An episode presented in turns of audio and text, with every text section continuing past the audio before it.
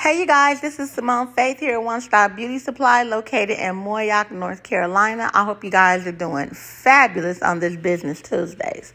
Okay, guys, so in, instead of me giving information about business, I'm going to give a little bit information about the hair market and what's going on right now. So, if you have a beauty supply store and you're selling like human hair weave or weave, bundles, tracks, and all that, you guys purchase as much as you can now. Go in with the person and get it. I talked talked about this a couple of months ago, but in March, prices are going to stay high. Now, there are a couple of vendors that we all shop at that will try to keep their prices, you know, comfortable, but that won't last for long because they are raising the prices. You know, most of our hair is coming from, you know, around the world. It's not really made here in the USA. So you guys start making your own wigs. Um, start thinking about other things that you could carry in your store.